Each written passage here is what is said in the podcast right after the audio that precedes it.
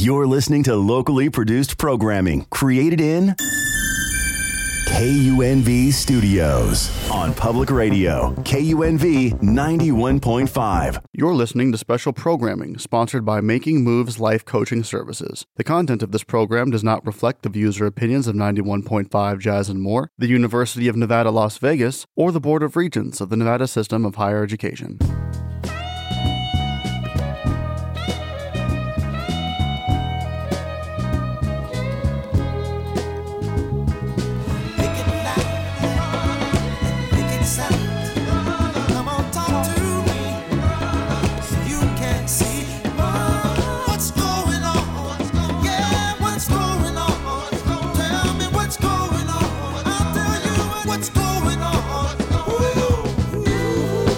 Good morning, Las Vegas. This is Veterans Affairs Plus on 91.5 Jazz and More. I'm Dave Washington, your host.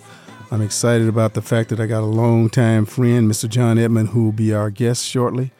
However, at this time, I'm going to make a couple of announcements to include the Sierra Snow Gliders. They're having their fundraiser tonight at Classic Jewels downtown at 3rd and Bonneville at 6 p.m. Also, the laborers were having their uh, function at the Westgate Hotel. And let me say this about uh, the Sierra Snow Gliders. Uh, last week we had Carolyn Hayward, Leonard Ladd's sister. We had Carolyn Reedham and Ron Reedham on, and we talked extensively about the work that Leonard had done in our community, particularly working with young people. And uh, I also did to get an opportunity to say about uh, much more about Leonard as we all did because of the wonderful work he's done did with young people in our community. A lot of people aren't aware of how Leonard and the Sierra Snow Gliders took young people up to uh, Camp Lee Canyon and and did and trained them, taught them how to ski. So um, very important work. And and I mentioned too on the show how when my grandson Chris went out to the to the LL Ranch, we call it Leonard and, and Linda's Ranch, and, and and did horseback riding, and the horse bucked him off, and he got up off the ground, and he he looked at Leonard and said, "Hey, uh, does that make me a cowboy now?" and yeah, everybody know how cool Leonard laid back he was. He said, "Yeah, man, you a cowboy now, little fella." So anyway, those are the kind of memories we, we kind of discussed last week about our our our brother, our friend, and uh, fire service colleague, Brother Leonard Ladd. He will be missed, and uh, certainly appreciate the work that he did in our community. And again, uh, the laborers will have their annual Christmas party again at the Westgate tonight. So those who uh, are able to get there, I think it's a it's a great function that both the Sierra Snow Gliders have as well as the the laborers out at the Westgate. Uh, birthdays, my uh, grandson Kyson Herndon will be. I don't know how Kyson will be, but he's a heck of an athlete, basketball and football. Trying to get him into golf, where I, John, where I can show him how to do that. and then, of course, as on the deceased side, uh, my brother Clinton Washington, as well as Monroe Williams, um, this month as well. And we certainly want to say condolences to Deborah Holden and her family on the loss of her mom, and uh, she uh, passed away just recently. Uh, Miss Pat Feaster, she lost her son Larry uh, in, uh, a couple days ago, in fact. So we certainly want to express condolences to them. Once again, this is Veterans Affairs Plus on 91.5 Jazz and More. On the other side, we'll have Mr. John Edmond. He is a local businessman and activist and a, and a longtime friend. We'll be back shortly.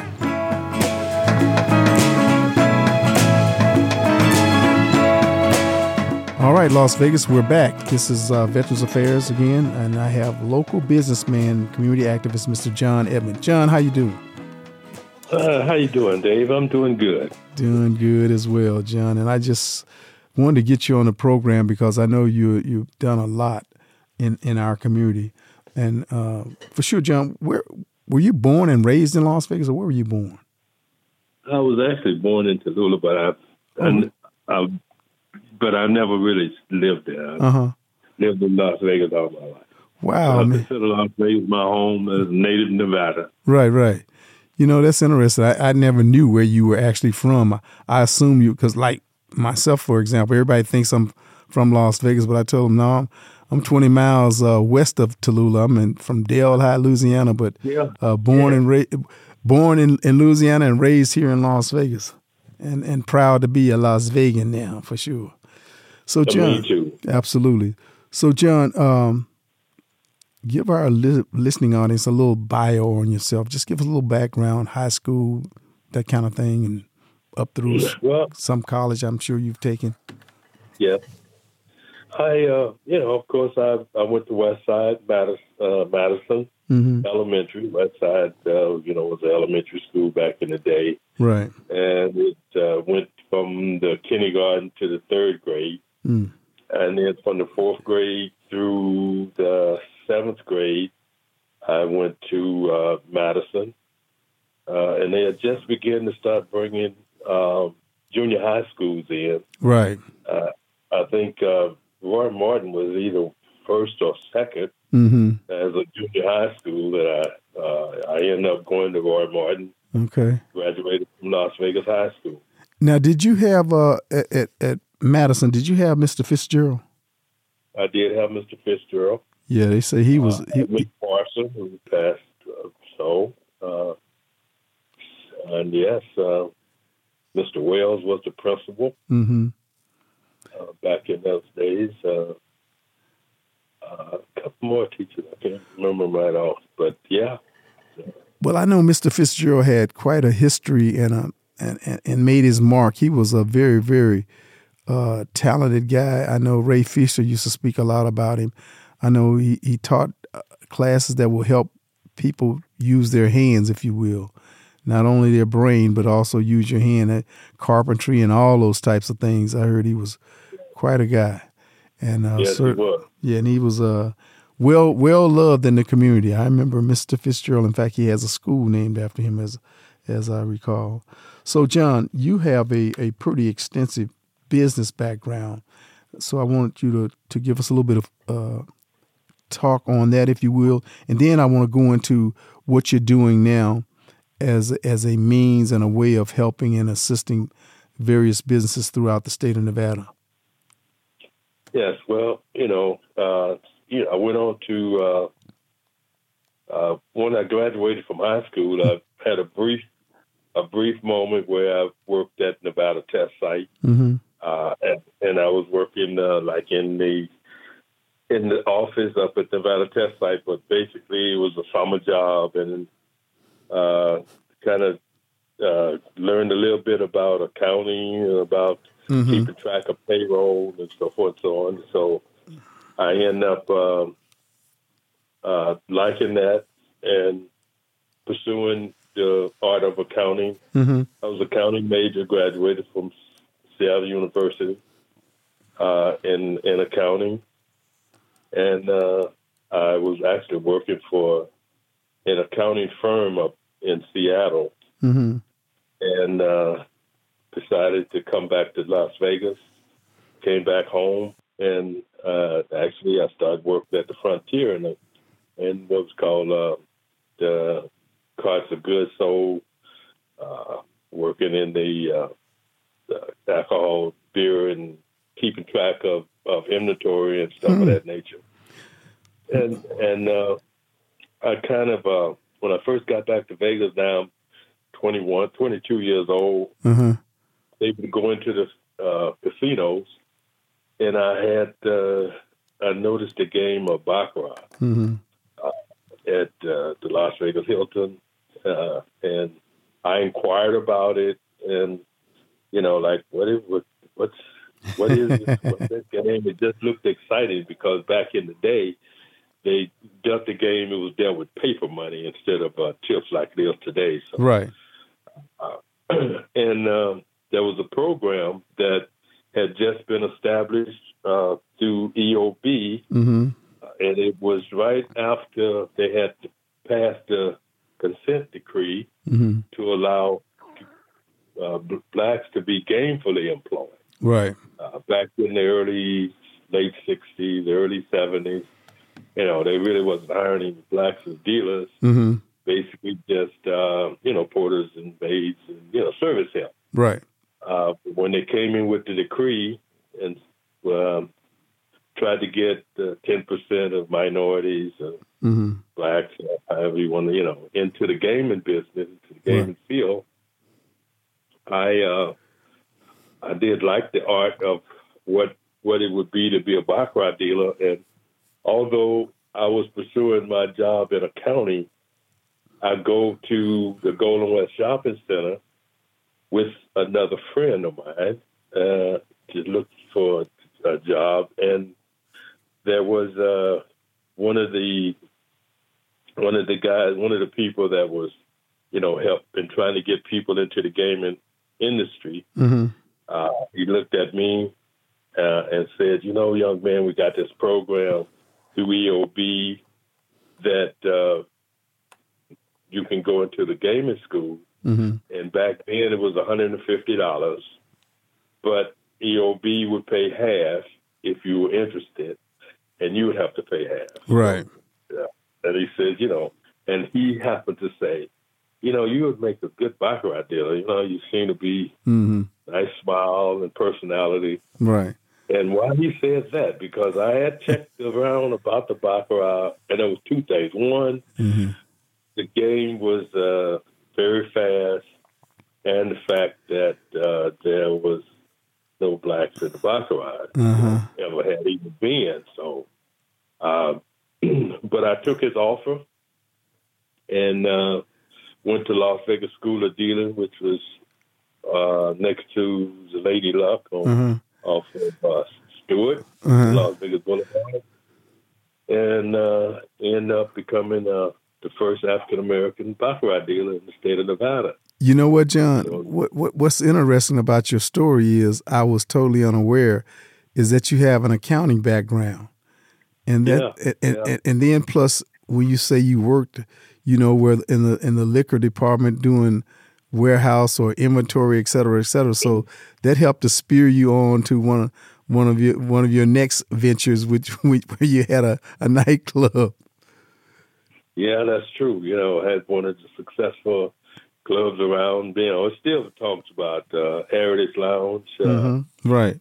and uh, you know, so a lot of things that kind of combination that people kind of don't didn't realize that Mhm. one, I did have an accounting background, so when it came to the baccarat hmm and the fact that you have to, if you bet on the banker's hand, there's a five percent commission, and and all of that have to be done very quickly. There's uh, seven people on each side of the table, Right.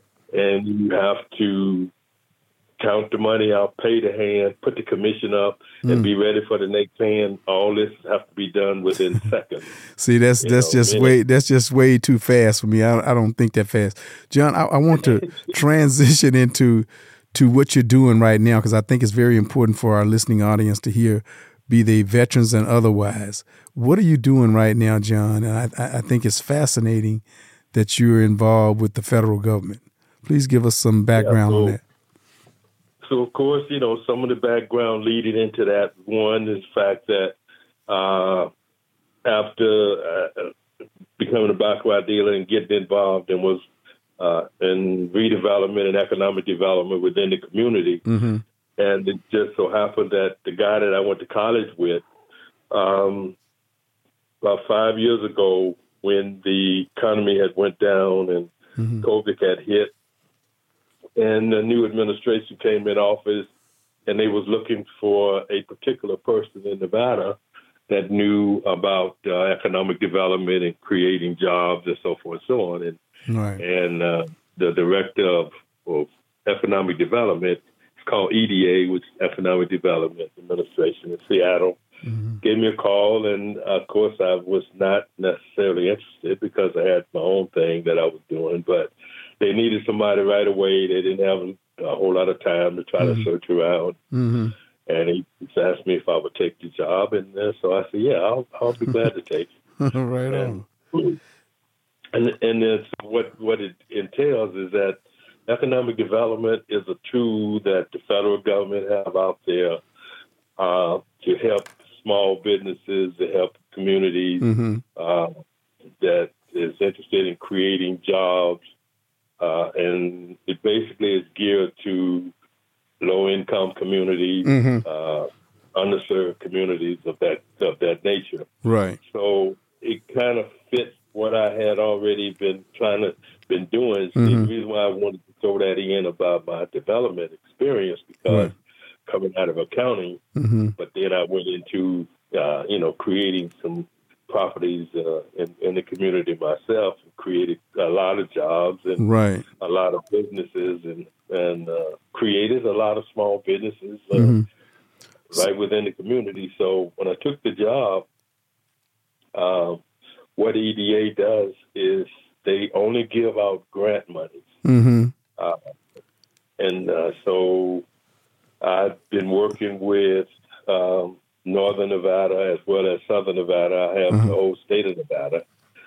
And what we do is, uh, you know, solicit people that is interested in in um, doing business within low income areas. Uh-huh. Uh, what are the what the what the EDA does is like, you know, let's say because we only deal in grants, Uh-huh. but we only deal in grants with small businesses, but you have to be non a nonprofit, Right. schools, universities, um, university schools. Mhm. Well, you know, John, I got a Native Americans is one of the one of the key ingredients too that EDA Right. definitely is involved with. I got another guest on the show today. I'm going to get you back on, John, because I, I think it's important for you to give some more thorough, thorough detail on, on what your, your program is about. Is there is there a website you guys have, or is there any way where people can at least take a look at what is offered through your program? Yeah, they EDA.gov, .gov Mm-hmm. and they can find out all about uh, what the program consists of, who is who qualifies under the program, uh, and again, keep in mind it's, it's straight grants. Mhm. And one of the things that that I've done is we probably have put down about three hundred million dollars in the state of Nevada Great. myself the last couple of years, funding different programs here Okay. in Southern Nevada as well as up north. Excellent. I'm gonna get you back on the show because I think it's it's worth uh, people hearing about. John, I want to thank you so much. This is Mr. John Edmond, ladies and gentlemen. He is uh, with EDA and he has a lot to offer in terms of uh, nonprofits getting some of those government dollars, those grant dollars. So thank you, John. Appreciate you, brother, and I'll I'll be in touch to get you back on. Thank you for having me. Appreciate you, Dave. You're doing a fantastic job. Thank you. All right. This is Veterans Affairs Plus on 91.5 Jazz and More. We'll be back on the other side with our final guest, Miss Natasha.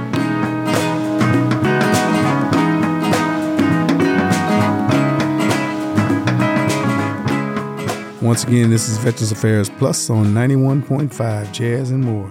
I appreciate my engineer, director, keep me on track, Mr. West. Uh, he has our second guest on, Miss Natasha Stinson. How are you, young lady? All is well, sir. Thank you for having me. All is well. Cool, cool. Look, uh, I was informed about you by Miss uh, Deetra Wilson. She told me you. Oh, she's a veteran. You need to get her on your show. So, tell our listening audience what branch did you serve in, and how long? I served in, okay, I served in the uh, active army, active duty army hmm for a collective of two separate terms. Okay. So almost about nine years, so Okay. eight and a half, nine years. Uh huh. And what was your MOS?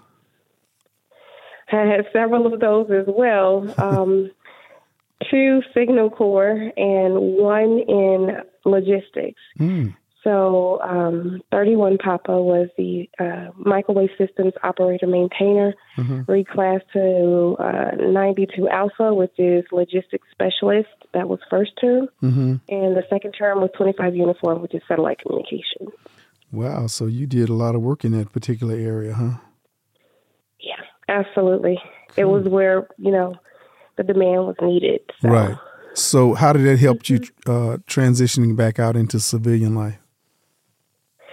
Uh, Beautifully, actually. Um, contracting was in full swing. Mm-hmm. you know, because I'm an I'm a combat veteran. There's a difference between veterans. People don't really know that. Right. So therefore, yeah, we were in demand. Mm-hmm. Yeah. Well, I, t- I tell folks all the time, and when I went in in 71 to 73, I am a Vietnam era veteran. I did not go to Vietnam. I, I did not see combat. And as you say, exactly. there, there there is a difference.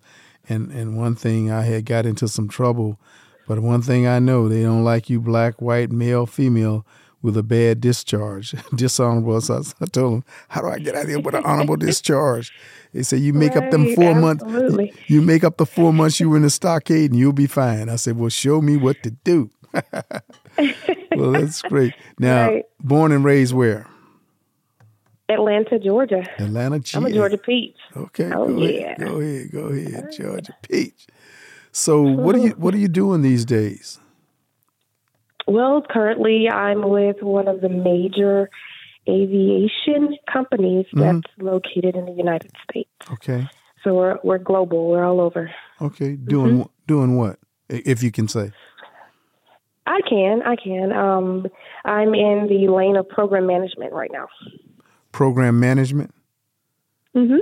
So, are there a number of programs or a program that you that you run, or or you uh, just a participant in? So I actually support a project manager for one of our partners mm-hmm. um, north of us. I'll say it that way. And uh, of course, there's several different programs that we have globally where mm-hmm. we partner with our other project managers. So okay, all mm-hmm. right. So from the family side, sisters, brothers. I have two older brothers, no sisters. Were they? Did they go in the military as well, or no? Yeah, my older brother, he's nine years my senior. No, he didn't take that route. Uh-huh. However, my um, younger brother of the two, he did serve in the active duty Navy for 20 years. Mm-hmm. He gave oh, to our country. Oh, so mm-hmm. he actually was a, a, retiree out of there. Good. So yeah, uh, he was. He hmm. was. Now, uh, Sister Wilson informed me that you were a member of the Black Achievement Fund. Tell me a little bit about what role are you playing there, or just a member? What what what you got going on? Well, I am one of the founding members mm. of the Black Achievement Fund, the BAF program. Okay. Um, basically, looking for a family where we can progress as a people. Mm-hmm back in 2018. Um, and to say the least, the program itself and the, the family environment that the BAF family has is simply amazing. Excellent. So you were a founding member. So you, what do they call them, chartered members? Cool. Yeah. so, what do you think we need to do in terms of uh, adding to the membership rolls? Well, basically, it's going to be a, a, network of individuals coming together to serve the black community. Whereas, you know, you have all of these other businesses that can come together, pull together, and they can be profitable and support um, whatever mm-hmm. genre, whatever line of, of professionalism. Mm-hmm. Well, that's what the BAF model is actually trying to implement right. our own neighborhoods, mm-hmm. our own um, communities, our own black dollars that mm-hmm. we can circulate within ourselves. Mm-hmm. Excellent. Mm-hmm. Now, is there anything in particular that you would share or and I, I don't ask people to advise anyone. I always say maybe suggest to others in terms of military and or other things that they may get involved with, particularly young folks, uh, to move life forward? As far as anything, it can be it can be work, live, can, living, or yeah, mm-hmm. Mm-hmm. living, uh, work, you name it, whatever you choose well, to focus definitely. on. Definitely, right. Definitely, our youth. Um, they're the ones who we need to rear. You know what I mean? Mm-hmm. The, I mean, it all starts at home, and with that home, there is a community. So going back to our grassroots of having a community to raise a child, mm-hmm. I'm totally on board with that. You know, each one teach one. Mm-hmm. So with the younger people, with today's technology, use that technology to your advantage. I would say there's so much out there versus, you know, regular social media um, tomfoolery. Right. You can pull away from that, Right. make it profitable for yourself, so that way you can feed your family, Mm-hmm. you can feed the your next brother or sister's family that's in your community, what have you. But use it to your advantage because it's only going to be changing here shortly. You'll be surprised. You sound like a a young person, so I certainly would like to get your thoughts on AI. Mm. uh, what a great segue. so that's what I was alluding to, actually. And AI, um, people don't understand, has actually been around for decades. Um, without saying too much, um, definitely know and understand that this technology has been studied Mm-hmm. for quite some time.